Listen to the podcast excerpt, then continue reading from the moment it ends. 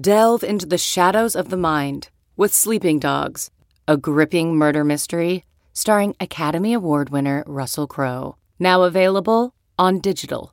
Crowe portrays an ex homicide detective unraveling a brutal murder he can't recall. Uncovering secrets from his past, he learns a chilling truth. It's best to let sleeping dogs lie. Visit sleepingdogsmovie.com slash Wondery to watch Sleeping Dogs, now on digital. That's sleepingdogsmovie.com slash Wondery.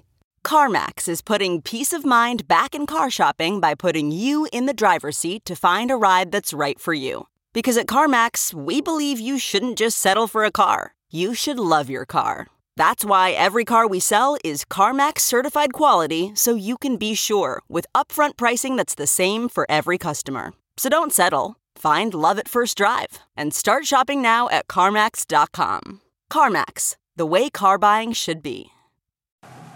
Time now for the Yahoo Sports College Podcast with Dan Wetzel. Considering hot dogs are often pork, how diabolical is it that pigs like hot dogs? This is your coffin, buddy. Pete Thamel. The LSU fan base would be very excited to see me at six three. So they could, they could break a Shiner bottle over my head. and Pat Forde. If you're on a plane with me and you have an emotional support animal, just know there's a little thought bubble over my head saying, I hate you. Okay? and here's Dan. All right, welcome. I'm Dan Wetzel, joined by Pete Thamel, Pat Forde. Special welcome to all our listeners down in Florida, Georgia, Carolinas, wherever uh, this hurricane is threatening. Screw that thing. Hope it goes away. They stay. I don't know how people deal with that. I'd be petrified of that thing. I think the fear would be worse. Well, it wouldn't be worse than the actual result, but I guess they get hardened and just handle it. But I couldn't.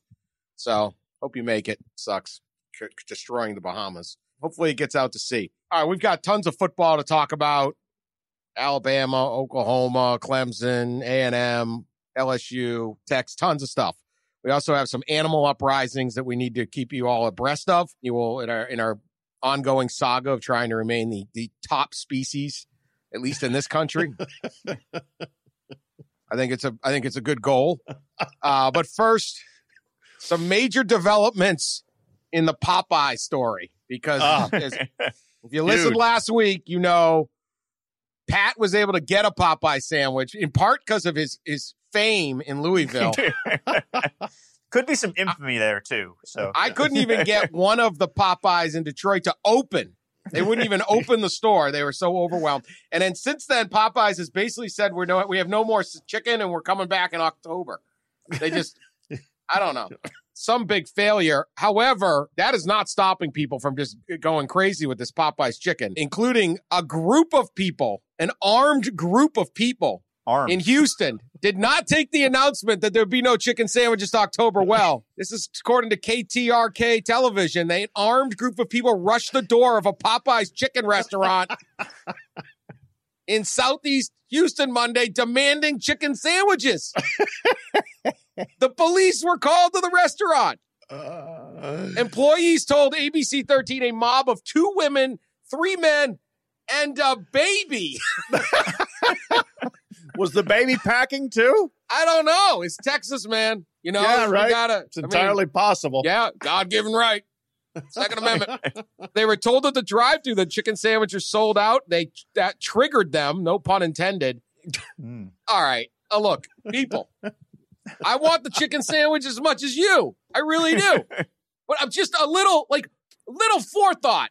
I'm, I'm guessing. I don't know personally, but the lunch menu in the in the county jail does not include Popeye sandwiches. The way to get a Popeye sandwich is not going to jail with your baby. Pat, was the sandwich that good? I mean, I'd say maybe it's worth a knife. I don't know if it's worth a gun. You know, I mean, if you're going to arm yourself, I, I, I'm not sure I could go all the way to like you know fully, fully arming. You know, I, I, I think I would draw a line there. So, but this is fascinating. We've got a militia. We've got a militia out there going after Popeye sandwiches. This is, Did they have bayonets?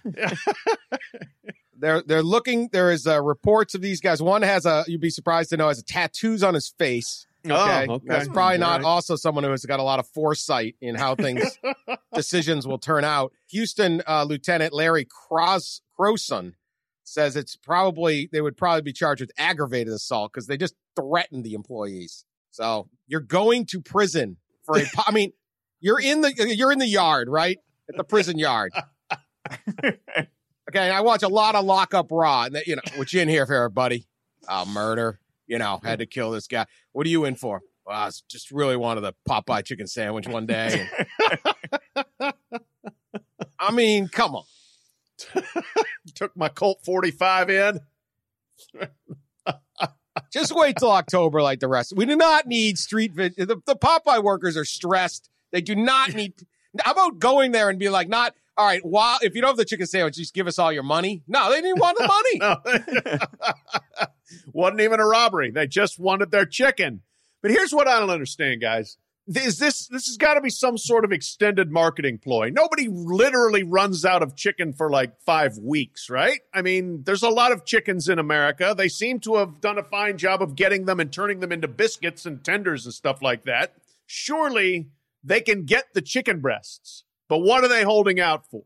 You know, Oh, is this to make sure everybody gets the app or what? You know, the the the Popeyes chicken app, and then you order via, via that. I don't I don't know, but there's something here beyond we're out of chicken. it's going to be fantastic. Whenever when the chicken comes back, it's just going to be a mad rush, and these Oh, idiots are going to be sitting in the clink eating a, a bad bologna sandwich.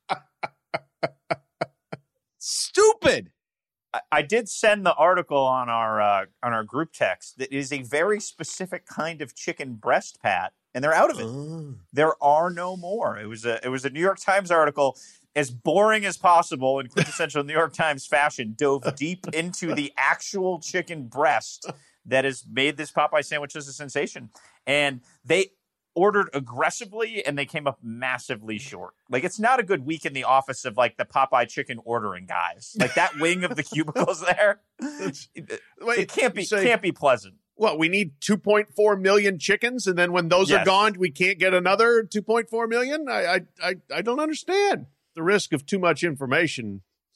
Some people, you know, the prison food may be okay. I have an uncle-in-law who ended up in the clink on the other side of the country, and everybody's asking him, you know, how was it? He goes, yeah. Three squares a day. It wasn't bad at all. So, Yeah. you know, he was fine with the prison food. Maybe these folks would be as well. Three hots and a cot. Yeah, you got to, you know, I mean, Yeah. could be worse. Um, all right, second most ridiculous moment of the Popeye chicken thing in the last week. Uh, a Chattanooga, Tennessee man, and I will call him uh, a, a brother in arms because I may join up in this, is suing the fast food chain Popeyes for running out of its chicken sandwiches. Craig Barr, his suit accuses the company of false advertising, advertising, deceptive business practices, and causing him to waste quote countless time driving to and from local chains to find the sandwich. Okay, this now this guy's got multiple problems here, but his main quote is I can't get happy. I have this I can't think straight. It just consumes you. Now, you know those like they're talking about having these red flag laws, like you can they can take your gun away if you exhibit like uh, Right? I don't know whether they have those in Tennessee, but I might recommend Craig Barr being someone. yeah, So- put him on a watch list for sure. Put a yeah, no no fly at least. I don't know. I'm not I'm not taking a political stance on this, but if that statute exists, I'm a little worried about this guy. While traveling to the Highway 58 location in Chattanooga, a tire on his car blew and he cracked a $1,500 rim. Uh, it's got nice Oh. rims. Yeah. Um, he fixed the tire and went to get his sandwich, only to be told he had to come back after the weekend. Okay, so he's suing for that, the damages to his rim while driving to. I'm not a lawyer, but I don't think that's going to work. he then found a Craigslist ad for a from a man claiming he had a friend who worked at Popeyes. The worker had supposedly stashed some sandwiches in a walk-in freezer. Come on. And the Craigslist seller could get Barr a sandwich that was being held in the back of the Broad Street location in Chattanooga. So we have a black market. someone get someone get Christian Dawkins to Chattanooga. Yeah, he can start running chicken sandwiches. So Oh. Barr Barr met with the man behind the restaurant on Monday, handing him twenty five dollars. Five dollars for the sandwich and twenty dollars for the troubles. Come on. The the man allegedly went into the store and never came back. Uh, imagine that. Barr went inside after realizing what happened. He said the guy went out the other door. quote quote. this genius. Oh my god. I got scammed. Unquote. Yeah. Barr said. Gee, you think? So, so maybe maybe Craig Barr's onto something, Dan. Maybe to distract the state of Tennessee from their god awful, Mhm. hapless football program, they start a statewide class action suit. And everybody jumps on board, and they can just ignore the entire 2019 football season in Tennessee and take their anger out on Popeyes and do the world a favor and get everyone some happiness and get everybody their chicken sandwiches. Well, honestly, that's what it, when he's when the, we had the quote, "I can't get happy." I was thinking this guy definitely is speaking for an entire state. There's no Yes. doubt about it. Yeah. Tennessee is the depths of misery right now. They can't get their chicken, and their football team lost to Georgia State. Credit to the uh, Chattanooga Times Free Press who's covering this thing. Early Pulitzer Oh, attention. absolutely. They're staked out in the back of the Broad Street location. Yeah, yeah. Hey, I will like- be riveted. I'm I'm going to get the up, enough notifications for updates on my phone so I can keep up with this one. Craig Barr. I mean, I appreciate the fight. I'm just not sure. I'm not sure. I may join up. Maybe a class action. We'll see. We'll see. I he could be happy. an early early podcast man of the year candidate. Yeah, he's taken. Keep he's better than the idiot. Better than the idiots that are trying to hold up a store for chicken that has no chicken. they don't have any chicken. What do you? You could shoot them. What are they going to do? Right, yeah. If you have the, mil- the militia cannot create chicken out of nothing. So Popeye workers are very talented. I, you know, tip my cap to them. They're they're very duress situation they're working, but Yeah. they can't make a chicken sandwich when they don't have the chicken. So, all right. Anyway, we'll get to more ridiculousness later. Uh, I want to start with this this week because I think it has the potential for absolutely the best storyline of the season going forward. Uh, Jalen Hurts versus Nick Saban. And right Mm. now there is no rivalry, but we will stir crap up and pretend there is one because that is what we do here in the Yahoo Sports College podcast. Hurts, of course, 26 and 2 as a starter at Alabama, won a national title, ends up losing his job. Good soldier, stuck around, helped the Tide get back to a title game. Everything right. Credit to him. He's terrific. Transfers to Oklahoma. Game one in the Lincoln Riley offense. Pete, you were there. Six TDs, 508 yards offense. Sooners roll over Houston it was clear that Tua was better than Jalen when they were both in Tuscaloosa. I don't know that it's clear that Tua in Tuscaloosa is better than Jalen in Norman. And I want a Bama OU playoff game to find this out. now, the fun part Nick Saban was asked about Jalen on Monday, and asking Nick Saban about a player who is not on his team is is fraught with with risk. So I I don't know who said it who asked, but good for them. Nick took the took the high road pretty much. I didn't see the game last night. We work on Sunday nights, but um, you know I hear he played extremely well, uh, did an outstanding job, and you know that doesn't surprise me in the least bit. Uh, and we're really happy for him, uh, not only in the way that he handled himself throughout this entire process, but now that he's having success as well. Okay, this very Belichickian, Saban, same book, like West Virginia coaching quote quote book they hand out in like the seventh grade. Borderline passive aggressive though. I didn't see the. I'm too busy to be watching that game. Like, and we we're so busy. We work Sunday nights here. Like, there's no TVs in the Bama facility. Nobody had the game on. Nowhere. Really? Is that the bu- the bubble is so tight that on Sunday night I think we're like two weeks away from from Tua having like an 800 yard game. I mean, not Tua, uh, Jalen having like an 800 yard game, and and and then someone asking Saban and him going where we'll go to. Oh, I'm only talking about guys on my team. He's not here anymore. I don't know. I don't know what's wrong. I'm not keeping up with that player. That it'll be he'll be he'll be that player soon enough. How happy is Nick Saban really about all this, or he just does not want this distraction? And how great would a a Bama Oklahoma game be? Yeah, oh, it'd be it would be fantastic. I mean, you you want you want to talk about storylines for days? Uh, that would provide it, and You know, the one thing that in this I think will will get under Saban's skin a little bit if it continues, if he keeps throwing up these big numbers and people are like, well, you know, if you really want to be a great quarterback, you go to Oklahoma. You know, Saban's offense, they, they just can't do it quite as well as we can at Oklahoma. And when you get to that point, then then it's a little bit more of a uh, a chippy situation. You know, it was amazing. I will never forget actually after, you know, Tua threw the bomb that won that game and bailed them out and Hurts coming out of the locker room in Mercedes-Benz Stadium and just class as all can be. Posed for pictures with some people, talked, you know, did everything. I mean, like this, the guy's just had his career yanked out from under him and he handled it so well. And he gets on the bus. I followed him all the way to the bus. And then, uh, you know, Kurt came out later. He went back to the hotel and cried with his parents because he knew the writing was on the wall there. So the way he handled that was remarkable. The way he handled last season was remarkable. He stayed with the team and he was ready when they needed him. And boy, did they need him against Georgia in the SEC championship game. And now he's getting his reward. I mean, he's he's been plugged into this amazing offensive vehicle. Pete can talk more about what he saw there but you know it's it's uh, it's a fantastic story and yeah the fact that both these teams very much figured to be in it down the wire this this is going to be really fun to watch first of all i mean dan Alabama's playing New Mexico State this weekend. So, of course, on Sunday night, six days before the game, you couldn't have a television screen on in the Alabama football facility to watch one of your former players who helped you win a national championship debut. That would just be, I mean, you know how much New Mexico State you need to be watching on Sunday night, six days before your game? So, yeah, I was lucky enough to be in Norman on, uh, on Sunday night.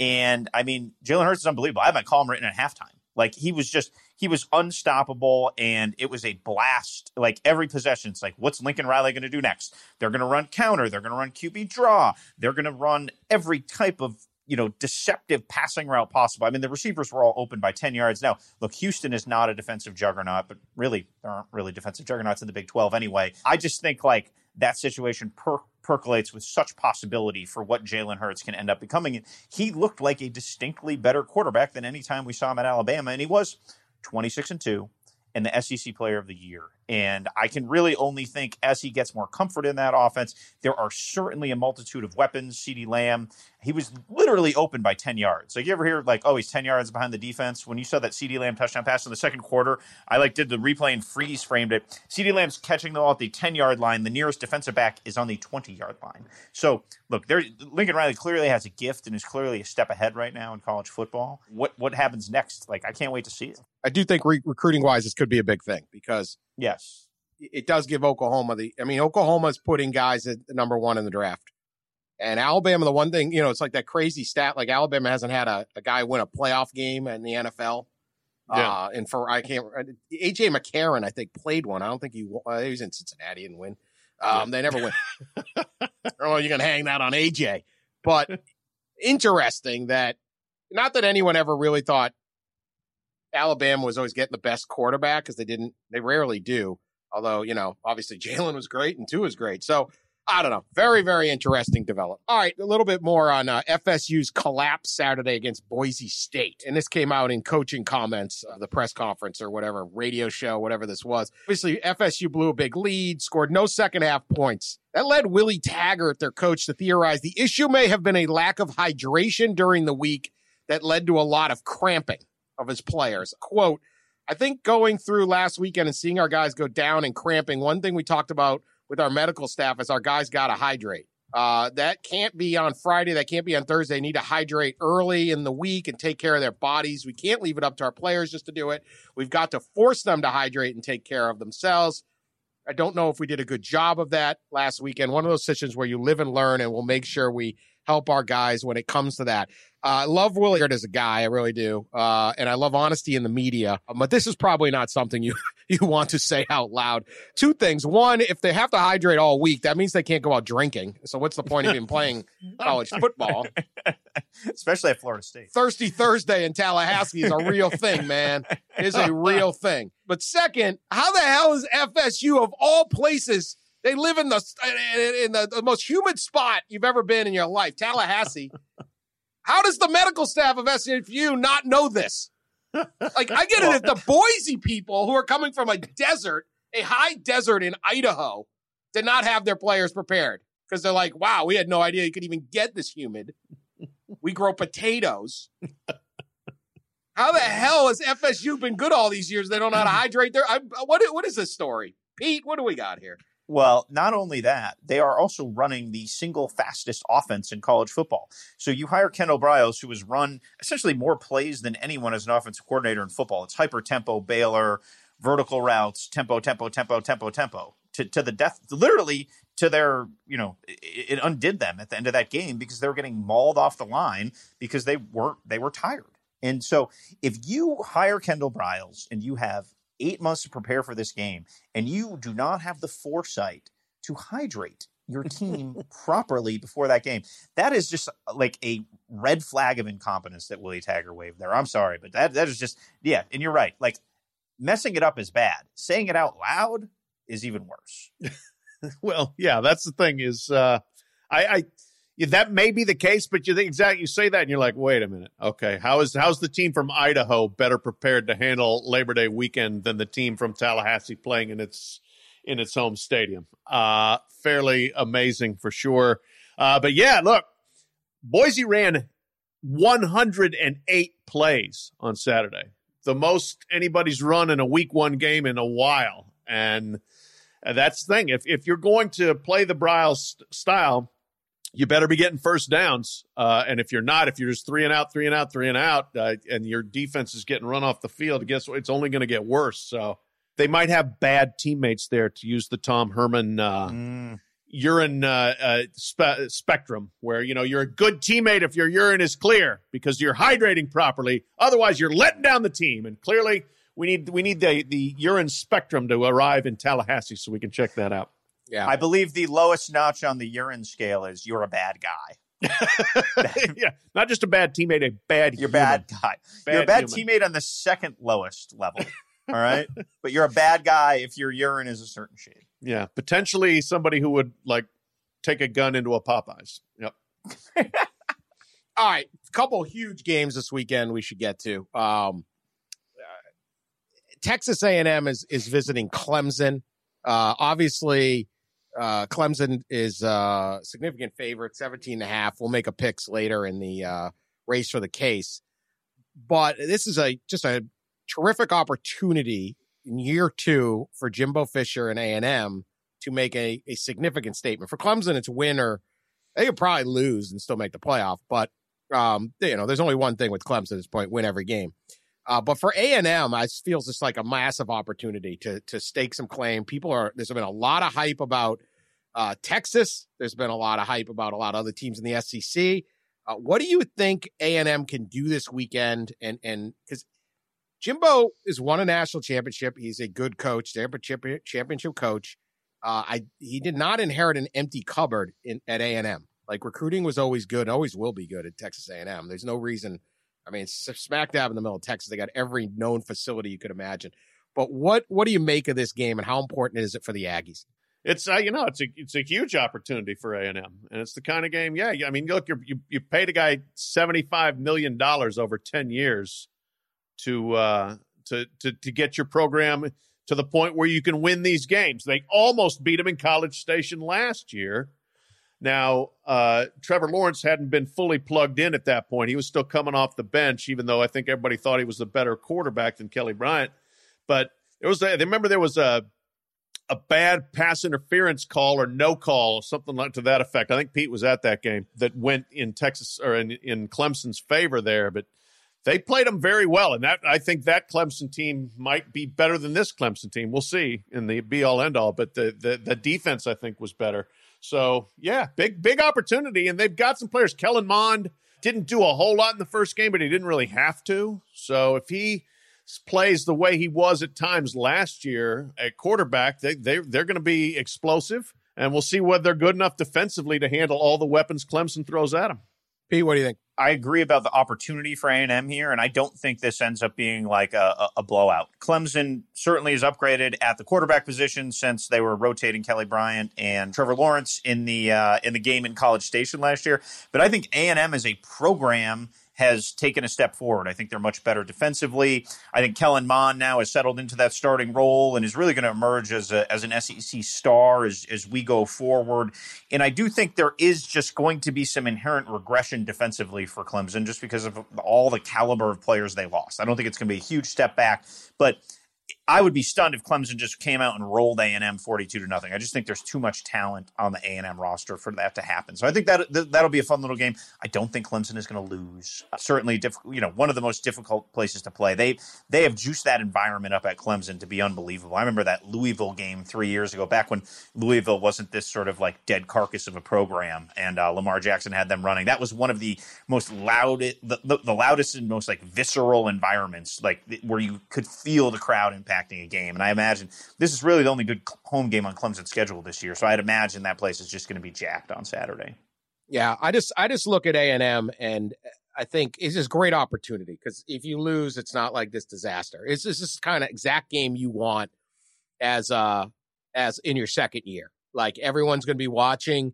Clemson's number one. You're on the road. You really aren't expected to win, but if you do or you keep it close, little like last year, kind of made a statement. I just look at A and M as if they get their th- get it all together. It's one of the few programs that can truly jump into that top five if they get it together. Now they've been trying to get it together for like 40 years, but it's all it's all there, right? Like it's it's all there. All you got to do is have it happen, and they've got they've they've got the coach. They put the money in. They have spent every dollar you could possibly spend uh, on facilities and everything. And so here you go, statement opportunity. All right, the other huge one this weekend is LSU visiting Texas in Austin. Now these two scrap in recruiting. Obviously not in the same conference, but there's a lot of. It's not a traditional rivalry. Uh, I think somebody at Texas they're they're arguing over who is the real defensive back university. It kind of seems kind of lame. Like long snapper you. Let's have that one. DBU. We're DB. Okay. Uh, two things, uh, but the hate here seems to be ramping up. Like uh, there's a little bit of real hate for a game that doesn't get played anymore. And then the second one is LSU fans descending on Auburn on on, on Austin. I'm sorry. Um, is this the biggest party game of the year?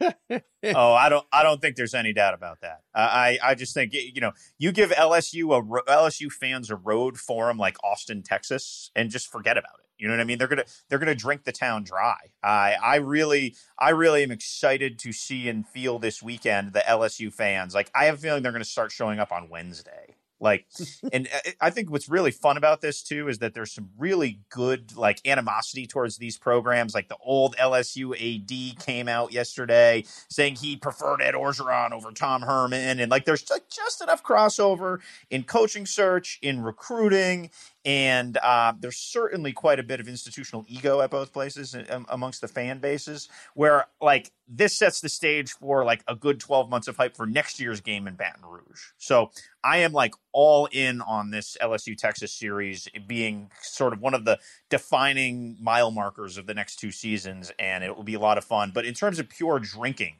i would think like lsu is like you know, that, like that Oklahoma team that won like sixty whatever straight games back in like the back in the fifties or whatever. I, I, I think the LSU fan base right now is just miles ahead drinking wise of everybody else, and uh, you're basically like you know it's like giving the best coach a five star quarterback. You're giving them the proper forum in Austin, Texas, um, to completely go and drink the town dry and then brag about it after. So I, I think that is that is the by far and away the subplot of the weekend. Well, if only we had a reporter in Austin to get out on Sixth Street with them and chronicle what's going on. Hmm, do we have one of those? Where where the, where are you right LSU now, Pete? Fan, the LSU fan base would be very excited to see me out on Sixth Street. so they could they could break a Shiner bottle over my head.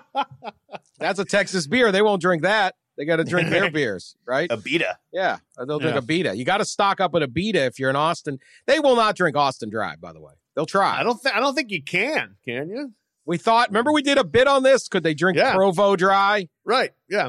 or or West Provo Point? Those are West the only two college yeah. towns we thought they could do. Yeah. Yeah. That's so no. I I I- think Austin will stand tall and withstand the the assault of the uh of the Tiger Nation. But uh, Remember no, the Alamo. Remember the Alamo, right? it's uh No, it's going to be. I think it's going to be great. And the, yeah, the thing that that intrigues me here these these are two schools that very very much want to consider themselves amongst the elite, but they haven't been in the playoff club, and they really haven't been in the mix for a national championship for eight years for LSU, for ten years for Texas. So it's been a while. The winner of this game starts thinking, "Hey, we can get we can get back in the club." The loser, you're not out of the club, but the winner's like, "Hey." This could be our year. And I do, I love the the fact that it's on campus, you know, and this is a home and home. You don't have moments like when Baker Mayfield planted the flag in Ohio Stadium. That doesn't happen in some antiseptic uh, NFL stadium, you know, in front of a, a neutral crowd. If it if it does happen, nobody remembers it. Here, LSU wins and they go out and dance on Bevo's head out there. You know the the the midfield logo. Whoa, that's going to be something.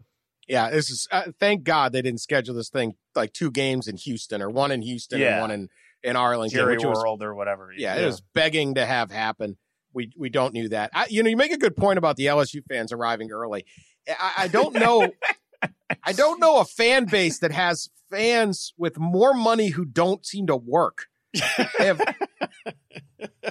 LA They do. like They show up days in advance. yeah, in like three hundred and fifty thousand dollar RVs. Like, like, how is this working?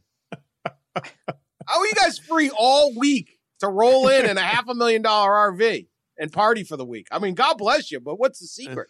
If I lived in uh, Baton Rouge, I'd get to Austin as soon as possible. Oh, wow. Wow. Put down there. Yeah, well, we'll discuss the actual game when we get to uh to race for the case. I, I find that to be the uh the exciting. So good job, Pete, grabbing the plum assignment of the week. Although you can't, it sucks because you, you- I guess you get drunk Friday night, but you can't, you know, Saturday. I'll No. be busy working for Yahoo Sports, Dan, because I'm Yeah. a good builder. That's There you right. go. Be a builder. I want to know how many LSU fans on 6th Street Thursday and on Friday. If we don't get that information, what the hell's the point? That's work. That Would is you work. like me to? Would you like me to count them, Pat? Yes. Yes. Count One, them, two, interview them, drink three. with them, I think absolutely it's what we got to do. ask Um, them about Will Wade's strong ass offer.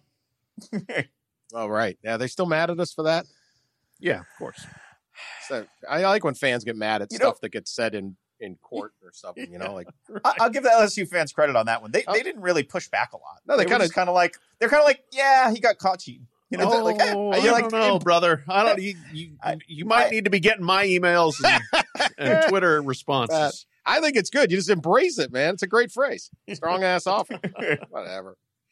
All right. Look, we all uh we all travel a lot. We all fly a lot, and thus I think we're all aware of this uh, phenomenon called the emotional support animal. oh yeah. Yeah, I was uh the extremely biggest against scam this. in air travel. Yeah. Yeah, totally ridiculous. We're literally moving livestock and stuff. Um, this is my uh, chicken, my pet chicken. Um, I was completely against this when the FAA went snowflake and started allowing it. Uh, but I will contend it has not been nearly as bad as I expected. Most of the dogs just sleep. However, recently a woman uh, flying from Chicago to Omaha brought a horse onto a plane. Yes, a horse onto a plane. An emotional support horse. It was Stop it. true story. All right. Is this like one of those mini horses or whatever? Yeah, it's a mini horse, Okay. miniature horse named Flirty. Flirty. Okay, Flirty, the mini mini horse. Okay. I don't know anything about horses other than how to bet on them. So I don't even know what this thing is. Is it? A, I mean, there's a picture. First off, Chicago to Omaha is like a seven-hour drive. Like, do you really have to fly it if you have a horse? If you're that scared of flying that you need to bring Flirty the horse, just get in your damn car. Put it. Put Flirty in the back seat if you. I this thing. This is completely ridiculous, but it, it did happen. I, I, can't, I don't believe it happened. I don't believe you. Flirt, those pictures. Flirty, and uh, here's the the sun from the UK. They're all over it. There's pictures of Flirty taking up two spots. And, it- and she posted, of course, about this. This woman, Flirty, and I took to the skies yesterday! Exclamation point. Ah, I don't share your enthusiasm. it was a great experience, and I learned a lot. Oh, isn't that nice? That's sweet. Flirty was fantastic and handled it all like a pro. I mean, Where on. was he? I mean, he It's right in the aisle. He was in the. In the- he was. You the, can't put him in the aisle. That's No, a no. safety hazard. No, you got to get the drink cart through. Like, I- the rest of us who don't, if you get nervous, just drink more. That's you want a support group that'll never let you down. It's called a six pack. that made that made my favorite moment of the year. Pat Pat Forde indignant that TSA violations occurred on a flight. Yeah. Well, yes, horse related ones. I am indignant. My God. Okay. So so she she did say because my airport is smaller, the planes are smaller and don't have solid bulkheads. Oh yeah, it's it's the airport. Flirty couldn't help jostling the seat of the person in the last row of first class every time she moved. Of course not. She's a horse. Once we got up to cruising altitude, she took a nap and was very quiet. She had to rebalance quite a bit while ascending and descending and kept bumping the back of their seat, though, through the curtain, quote unquote, bulkhead. And there's pictures. The pilots are with this horse. This is absurd. So uh, I, I looked up uh, because why the hell not? Is this allowed? And first off, the U.S. Department of Transportation's uh, standards here are totally ridiculous. Pretty much anything goes. Well, clearly, Anything goes. if you you, can can- get a damn horse on there, you are not allowed to turn down pretty much any animal. You can have as many, you can have more than one animal. You can have, if even if every, if, let's say every person on the flight brings a horse, they can't deny them. I mean, this stuff's insane. They leave it up to the airline. Uh, American Airlines, these are the quote, flying in the cabin requirements. They, they do limit one emotional support slash psychiatric service animal per person. Animal must be a cat or dog. And then in parentheses, trained miniature horses may be permitted as service animals. come on. yeah, this is true. Animal AA.com. I like always like the Am- American Airlines. How many guys are like, oh man, I gotta look. Oh, I'll take a flight somewhere. Um, I've been drinking too much. I need a little help. Oh well, let's go to Mexico. That'll help. Um, number three requirement: animal must be clean and well behaved. Well, it's a horse. How we? How do you know the horse isn't going to crap? Animals must be able to fit at your feet, under your seat, or in your lap. That's Okay. where I'm having problems with the horse here. Flirty blows that out of the water. Lap animals must be smaller than a two year old child. Flirty, I mean, this would be a massive two year old. Shaq wasn't this big at two years old. so this is what I want to know, Dan. Like you know how like in uh, court cases they bring in expert witnesses and like got like doctors late in their careers make make a living like going up basically on the stand in trials and saying anything possible for a paycheck. Yeah. Whoever became the support animal like note writer is like a millionaire, right? like like that person is living in Nantucket in the summer and Aruba in the winter, and all they have to do because you have to like get some sort of special dispensation to get these uh, to get these animals. Not really. No, you just got to say you need it. Uh, No, U.S. Department of this thing is ridiculous. Transportation.gov. Uh, proof that an animal is a service animal. Department Enforcement Office has long interpreted existing laws permitting airlines to seek credible verbal assurance that a passenger is an individual with a, a disability and the animal is a service animal. There you go. Just say you you- are. I just say I'm nuts. I need this. I need my emotional support anaconda or whatever. Yeah, you know? I need a horse. I need a horse. That's just So uh, this is getting out of hand. The dogs are bad. the little Paris Hilton dog. All right. It, it didn't cause as much trouble as I thought. I was wrong. But I mean, I don't know how the hell you know a horse isn't going to kick, crap, gr- you know, bite you. It's a horse. I don't know. Is this is almost like the, the seeds of a when animals attack. Like like we'll have seen it coming. take over the Like, People plane. will look back What on if- this podcast as like a soothsayer when the, the support horse animal ends up attacking someone on a plane and it becomes a thing. We but we saw it coming. It's going to attack the pilot, crash. It's going to be like a terrorist attack by the animals. I'm telling you, they're thinking. They're thinking we're not. there. You go. yeah. You know what? Once again, our our status as the prime species on Earth in jeopardy. Right Yeah. here. Not good. Um, however, I do will say this about uh, got another one more animal story. Two hundred and fifty pigs got loose in some town in Vermont. Mm. Two hundred of them were piglets, so that's good luck catching them. I guess a fired worker, according to the pig farmer, he's blaming this fired worker for cutting the fence so they all got out, which is pretty. Wow. Yeah, it's a way to get back. I don't know whether that's true. Uh, the, the pig farmer has incurred 80 grand in fines because you get fined like, you know, 50 bucks every time one of your Per pig, animals is in the road. So this town is overrun. But in case we want to know that the pigs are really not that smart, uh, and I'm sure you can bring a damn pig, probably bring all 250 on the Oh, I guarantee it. I guarantee it. They got most of them back by luring them into capture by using hot dog buns.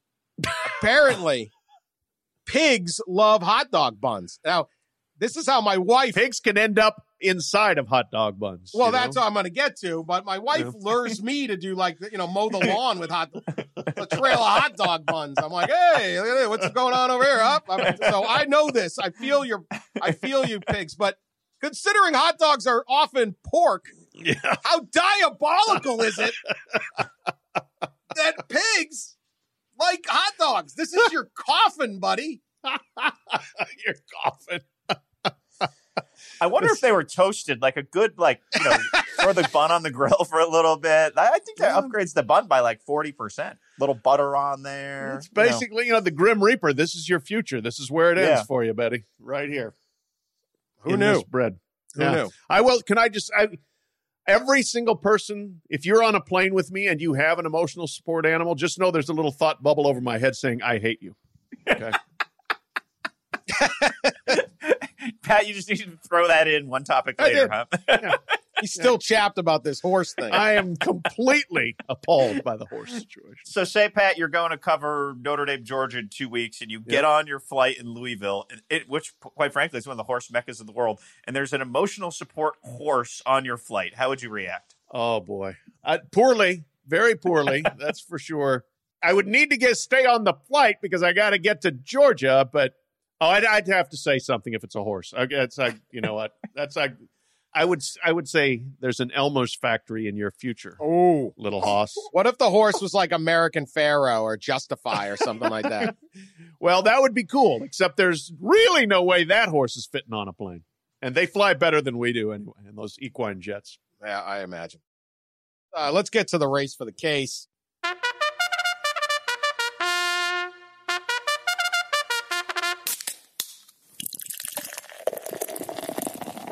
Didn't really jump out uh, to a stellar week here on the race. Not much of a race. It's a potato sack race going on here. Pete Three-legged Dame, race. Pete Yeah. Thamel three and three last week. Uh, I went three and three. Pat two and four. Uh, so you're in last place. I All was right. victimized by one backdoor disaster after another. There's a lot Terrible. of lot of bad beats going down, man. Those those Yeah. guys who set those lines, you know, every year we get reminded they kind of know what they're doing. Yeah. like it, It's scary, really. It is yeah, those scary. guys are good at their jobs. We are definitely not as good at our jobs. How do you know that they're- Bo Nix is going to throw with nine seconds left instead of kicking the field goal? Like, how, this is what Yeah. drives me crazy. Like, it's absurd. right. unpredictable. That, that was a ridiculous cover. Stanford, you know, sack fumble with 10 seconds left, Oh, touchdown, ridiculous cover. That was a good one. You know, I mean, I, that's this is why we, we can talk about betting, but this is why I don't bet. Yeah, I don't. Oh, bet. I never bet. Oh God. Don't bet. So don't take these picks worth anything. But here you go, because it's a good segment. Race for the case. Uh Cincinnati at Ohio State. Bearcats coming off the big UCLA victory. Uh, Ohio State just bludgeoned Florida Atlantic or something. I don't know what it was up 40 zip or something at one point. I don't know how that finished. Uh, Ohio State is giving 16 and a half. Battle of Ohio. Let's do this. High noon on ESPN. Pat Forde. What do you got? Yeah, you know, I would feel a lot better if it was 17 and a half and you get that uh, that extra cushion there. Uh, but I'll take the Bearcats. I was at the Cincinnati UCLA game. I didn't think Cincinnati played all that well and they still won handily. Left a lot of points on the board. And I you know, Ohio State just they had their way with a a team that that was not very good and very error prone, I thought. A lot of assignment busts from Florida Atlantic from what I saw that Cincinnati's probably not going to make. So I think Cincinnati's players are going to be better coached in better positions. They had an extra two days here to prepare, and it's a big game for the Bearcat guys, probably a lot of whom were not recruited by Ohio State. They want to go up there and show something. So they at least cover. All right. Pete? You know, interesting game. Luke Fickell bring, you know, sort of like the consummate Buckeye of the last generation as a player and then as a GA, assistant coach, defensive coordinator, etc. Was around for a couple national titles. Brings the Bearcats back. Luke's done a really nice job in Cincinnati. They were 11 and 2 last season. He's really built an identity. Luke's an old wrestler. They're they're a tough, they're kind of a tough gang. So there'll be a cool emotional sort of component to all this um, with him returning. My favorite detail of the Luke Fickell story is that his wife Amy went to Ohio State. She actually lived in the stadium. There used to be an honors dorm in the stadium, and she lived there. That said, Wait, that's uh, where they put the honors dorm? That's where the honors dorm was. It was the honors dorm was in the stadium. Amy Fickell told me this herself. This is what I love Ohio. Ohio Stadium is like my favorite stadium. It's like all sorts of weird, like Yeah. there's just stuff there. I you know, just Oh yeah. weird angles and nooks and cranny. Huh?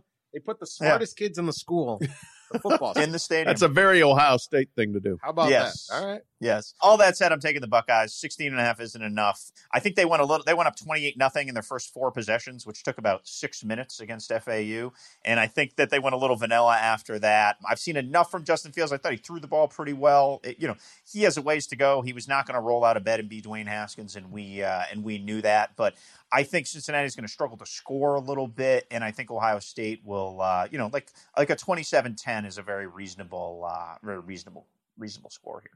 Yeah, like Cincinnati this year. I'm with I'm with Pete on this. Ohio State. I just think they got too much. It would have to be more in the 20s for me to uh, start thinking about Cincinnati here. Buckeyes over Bearcats, uh, fairly big. Talked uh, a little about this game earlier.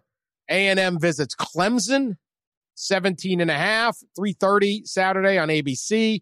A very exciting game. We'll start with you, Pete, this time. Who do you got? I'm going to take A&M to cover here. I uh, I think this will be a little bit lower scoring than people think. I think defensive defensively, A&M has the talent and the athletes to slow down that surreal collection of receivers that uh, that that Clemson has, and I think Kellen Mond should be able to move the ball a little bit now. And uh, I, I think considering what A&M was able to do last year to Clemson's defense, they scored 26. They kept in the game. They were, you know, as Pat mentioned earlier, kind of a controversial call away from uh, taking a run at that thing. I, I think M's, uh, Clemson hangs around and this thing ends up like 31-20. Yeah, no, I'm gonna I'm gonna take Clemson here. I think these are the kind of games this program now really lives for, gets up for, and not just comes to win, but comes to dominate. If we, as we saw at the end of last year, I mean, they are on a run right now. One, two, three, four, five, six, seven, eight, nine, ten, eleven straight wins by 20 or more points. I mean, they are killing people. So home game, a lot of excitement because yeah, the rest of the schedule's not that threatening. So I think that Clemson is amped and Clemson comes out and plays better than they did in the opener and wins big. I, I really will not be surprised if this is a close game. I really think A and M could step up and make this thing big. I, I think such a great game for A and M, but I am holding to a gambling rule. I am not going to bet against Trevor Lawrence in Clemson. Okay, there's just certain. It's like betting against Tom Brady in Super Bowl is not a good idea. Like he's just too good. There, it's they can put so many points on the board. So I am going to go with Clemson at home. And but I I, I won't be st- I wouldn't bet this. I won't bet any of them. But um Yeah. uh, I would uh, wouldn't bet this. I just, but I, I, I wouldn't be shocked if A and M makes it a game. But I'm not betting against. Uh, I'm not going to sit there on Saturday afternoon going, "Why in the world did I bet against this guy at home against a team? What they go seven and six last year or something like that? Not going to happen." All right, Army at Michigan. This is uh, a a intriguing game for a couple reasons. Michigan is giving 23 points to this. Army, uh, fantastic team uh, last year, one of the best in in recent school history. Certainly, they're pretty darn good in World War II.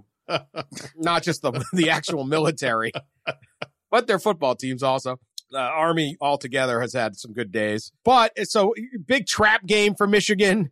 You know what happened? Can, can- Michigan needs to win this thing to keep uh, a big season going. And then there's this Army bit where look at this Army schedule. Okay, they they beat Rice 14-7. Okay, not much, but they get Michigan. If they beat Michigan, they're they're then playing San Antonio, Morgan State, Tulane, Western Kentucky, Georgia State, San Jose State, Air Force, UMass, Virginia Military, Hawaii, and Navy. That's their that's their their thing. No, none of the good teams. Everyone's scared of Army. Michigan's playing them, but where where more teams should play Army? They could run the table And I'm I'm kind of would love to see what the hell happens if Army's sitting there at the end and it's supposed Mm-hmm. to be the big we're going to reveal the playoff race. We're going to pick and they still haven't played Navy. Like talk Oh. about the ultimate wrench. Like how do you just discount an undefeated Army team?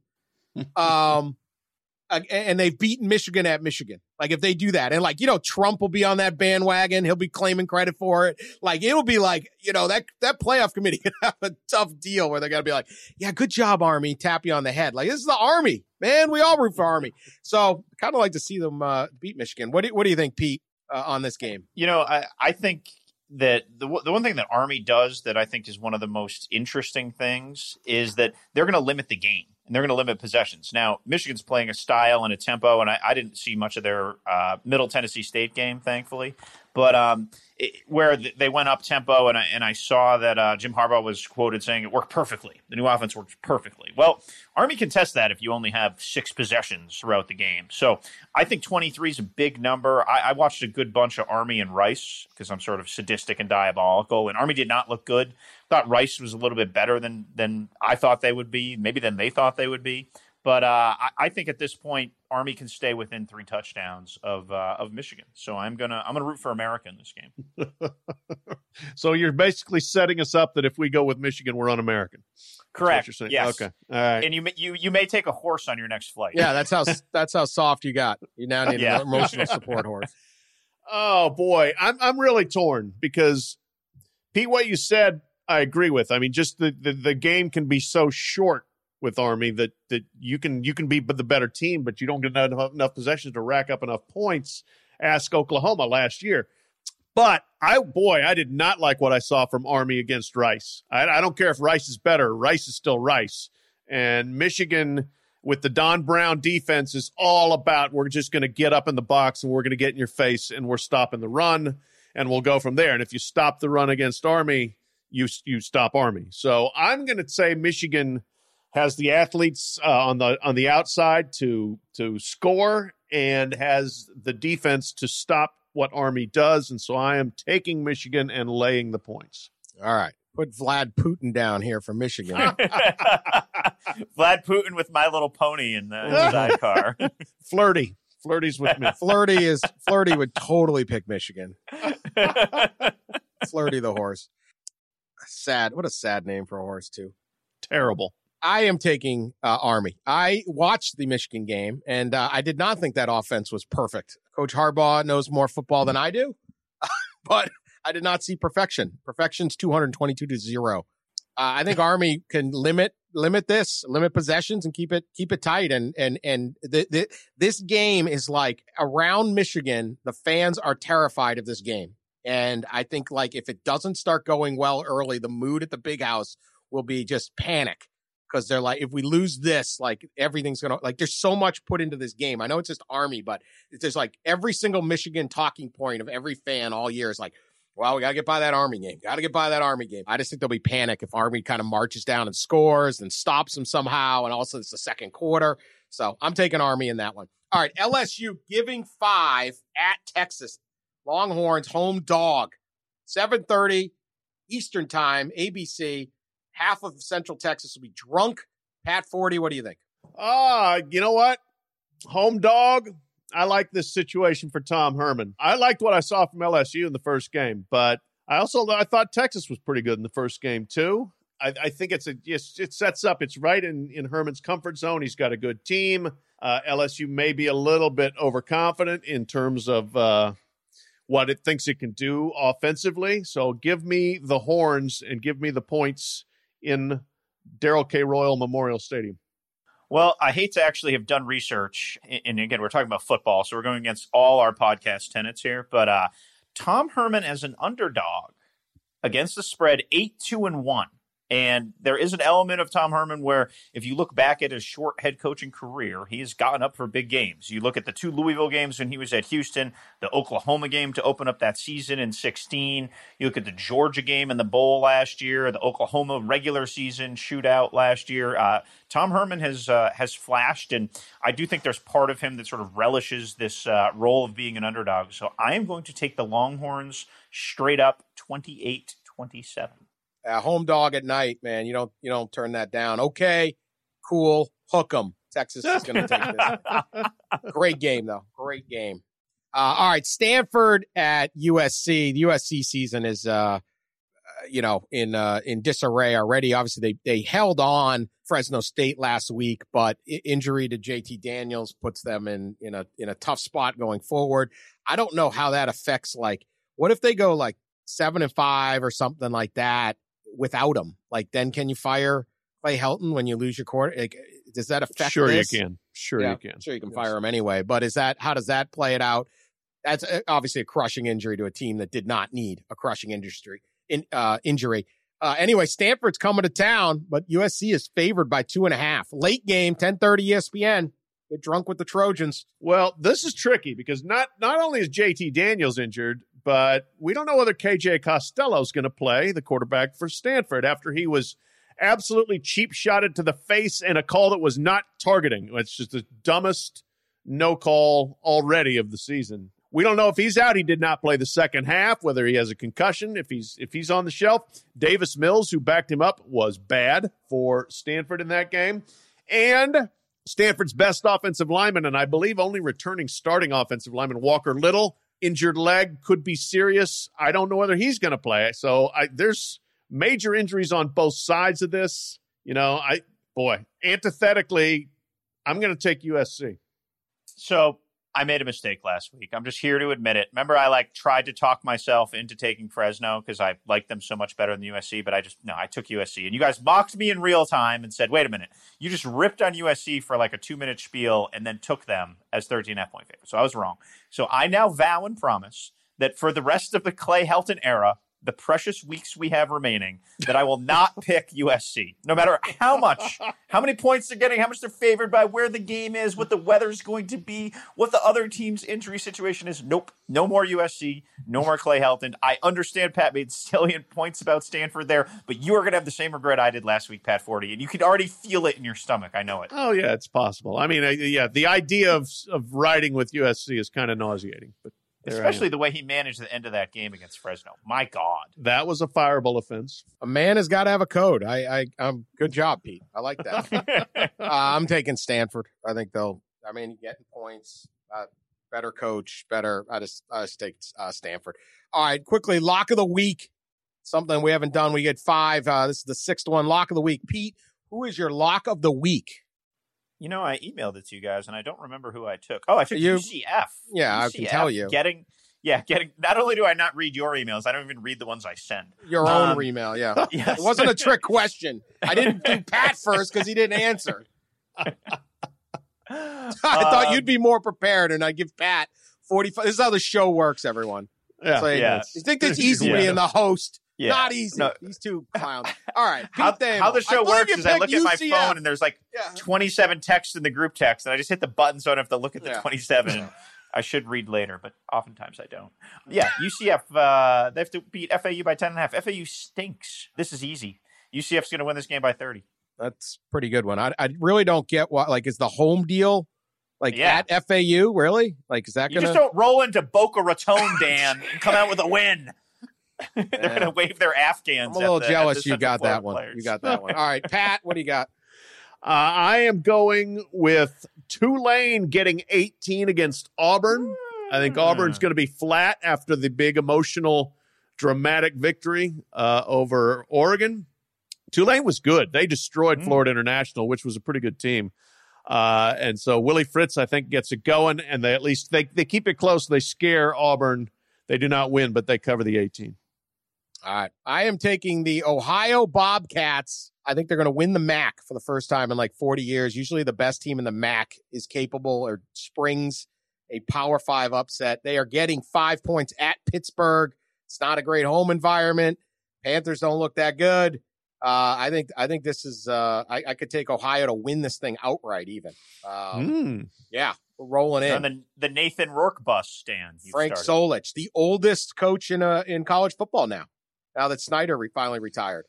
Right. Um, yeah, big year for Ohio, and uh, I think they're gonna they're gonna bang it out, and it'll be the big wow. Hey, look at this, because that, that's where that little Mac the Mac victory is usually against a struggling mediocre. What's that? What's the tight end coach at Pittsburgh? We got to we did an oh, update on him. Yeah, we got to talk to him. Oh, The guy that avoided Tim- going Tim home so he could- to do to do stuff. He wouldn't go home. His wife needed to, Yeah. to, to put hot dog hot dog buns from the stadium. Lure him out. Lure him Yeah. out of the stadium. they only pass the tight end like two games a, a week. Anyway, we'll, we'll, we'll monitor the Pit Pan. I can't say I watch a lot of Pit Panther this week, but we I will now when Ohio beats them. So we'll go with that. All right. Thanks for listening to this nonsense uh, all the way through. You can follow us on Twitter at Dan Wetzel, at YahooForde, at Pete Thamel, at Yahoo Sports CFB. Subscribe to the podcast, write a review, rate us if you're going to give us five stars. If you're not, don't rate us. We don't want to hear from you. I don't really want to. I'm not going to read the reviews if they're good. Or I'm definitely not reading them if they're bad. Other than that, keep listening. Spread the word, please. Uh, we are soaring on the charts. And face it, this is the best college podcast going, but we need your assistance. So we will uh, be back Monday with major overreactions to whatever mayhem occurs this weekend. Take care, guys.